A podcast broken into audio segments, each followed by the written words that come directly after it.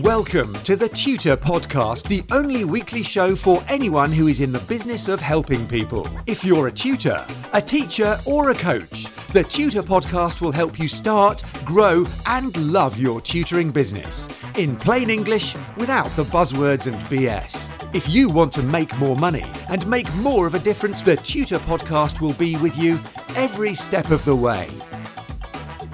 Hi, it's Neil Cowmeadow here with episode 303 of the Tutor Podcast, the Monday morning show for anyone who wants to start, grow and love their own tutoring, teaching and coaching business the same way I love mine. As always, I'm here to share ideas and insights I've had, borrowed, stolen, synthesized or purloined during the 24 years I've been in business. And from the tens of thousands of pounds I've invested and continue to invest in ongoing training and education for myself, and to give it to you in a no-nonsense, no-BS kind of way. It's a byproduct of my own restless, relentless search for ideas, techniques and processes which can make my life run more smoothly, more easily, and make my business more profitable, make my teaching more effective, and allow me to move through the world, leaving everyone I interact with feeling insanely good and happy that they've met me. If you're okay with that, let's crack on with today's show. As this episode goes out there, it's Christmas time, soon to be followed by New Year's, and for many of us, the ritual of stepping on the bathroom scales and wincing. Yep, we've overdone it again, just like last year, and the year before that, and come to think of it, the year before that was much the same, wasn't it? And as usual, we now make a promise to ourselves we're going to diet, exercise and take better care of ourselves, aren't we? Just like we did last year. Same old, same old. The point I want to make today is that we really have to look after ourselves, not just in the post-Christmas period, but every single day. That, oh my God, moment on the scales is just a moment. But health and well-being are not momentary things. They're always happening to us, 24/7, 365, forever. They're not negotiable. You can't move on this point because if you're unhealthy, you're sick, or operating below your best, how on earth are you going to deliver your best to your students, your customer, your clients, or your family? You just can't. Your health is the foundation upon which everything you do is built, and you could neglect it for a while. You could party hard and eat junk food. God knows I've done enough of that. But sooner or later you'll have to deal with the consequences of all that. The bill, as they say, eventually becomes payable. Far better, in my opinion, is to invest every day in your own health and fitness. Right now, to push that bill as far away into the future as possible and make sure that when it does arrive, it's tiny. See, I believe that historically humans were healthy and robust deep into old age. We carried on our lives until we dropped dead. That's a simplification, of course, but our modern way of dying and living hadn't really been invented until the late 20th century. What do I mean by that? Well, the expectation today for most people is that as we age, we'll gradually succumb to more and more long-term chronic diseases. We'll manage it over time with more and more drugs, so it'll just take us longer to die from what ails us. In other words, we're looking at a long, painful, inevitable decline. And that's a pretty bleak outlook for a species, particularly elders of a species who traditionally have been the keepers of wisdom. That's you and me, kiddo. Now, this wasn't the case for most of human history. The historical norm has always been good health and eventually rapid demise from short-term acute illness or accidents.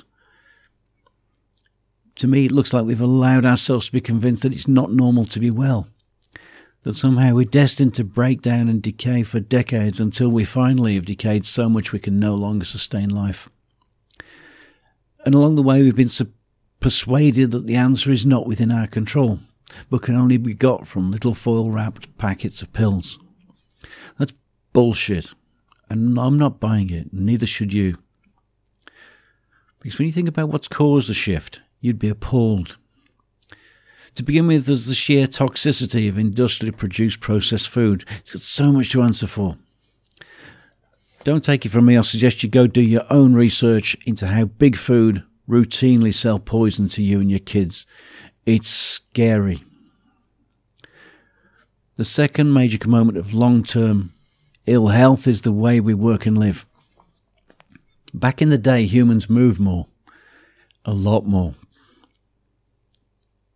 In the world today, non-industrial cultures typically walk an average 15,000 steps a day.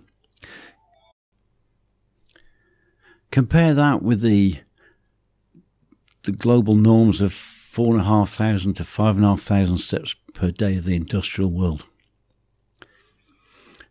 Here's an interesting fact. Walking is one of the most beneficial activities a human being can engage in. Multiple research studies conclude that walking has more health benefits than just about any other thing you could possibly do. If you can go walk in nature, that makes things even better due to your ongoing inhalation of phytoncides released by trees. These are chemicals proven to jack up your immune, hormonal, circulatory and nervous systems. So if you're feeling a bit blah, go for a walk in the woods or in the park. And this stuff is important for us teachers because teaching isn't a particularly arduous or physically demanding way of making your living. If you can, engineer more movement around you whilst you're working. Now, I guess I'm lucky in that I can teach guitar seated or standing, depending on the customer. I have a couple of electric sit-up, stand-down desks that make this easier for me.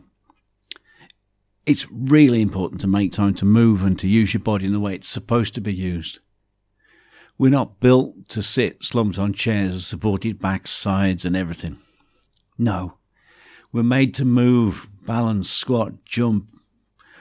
So what can we do to get healthy, to stay healthy, and to make sure that decades ahead of us aren't doomed to be marred by chronic disease and illness? First things first, fix your food. There is no amount of exercise you can do that can compensate for a bad diet. Don't kid yourself. If your body's being poisoned by what you eat, it can't be exercised back to health because that's just a bloody stupid idea. Personally, I've found enormous benefit in vegetarian diets. I've tried the carnivore diet, I've tried the paleo diet, I've tried everything. Veggie seems to work for me. I've also had great results from fasting, either intermittently or for several days at a time. The major benefit for fasting for me is that I'm giving my body time off to heal itself because that's what bodies do. They self-heal. In the absence of a stream of dodgy food coming at it all day every day, your body will begin to sort itself out. It'll eliminate what's not helpful and recycle what it needs. Then once you've given it that rest and recovery time, you can start to reintroduce some foods one at a time and notice which foods power you up and which foods put you on your backside. Incidentally, all that government guidance on health, how's that worked for you?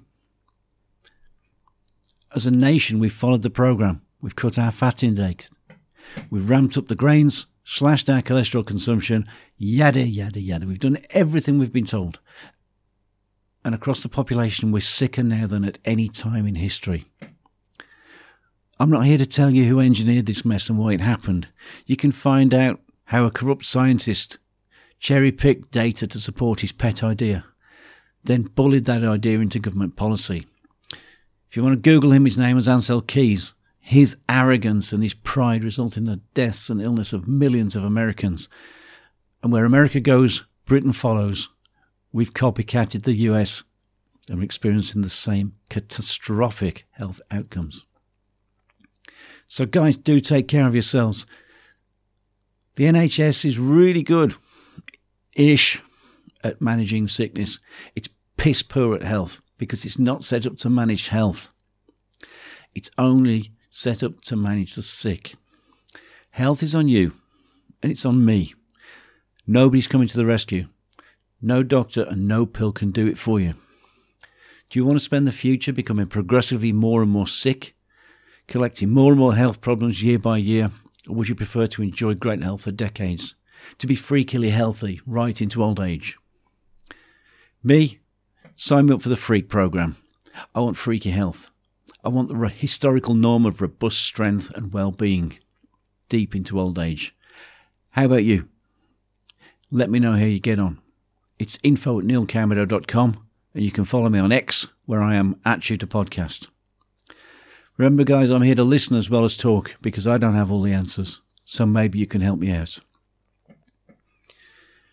If you haven't already, please like and subscribe to the podcast. And as always, I'll be back next week with more no BS ideas and more tips to help you to start, grow, and love your tutoring business just like I love mine. I hope this podcast has got you thinking and has been some help. So till next time, stay healthy, stay useful, and have a fabulous day.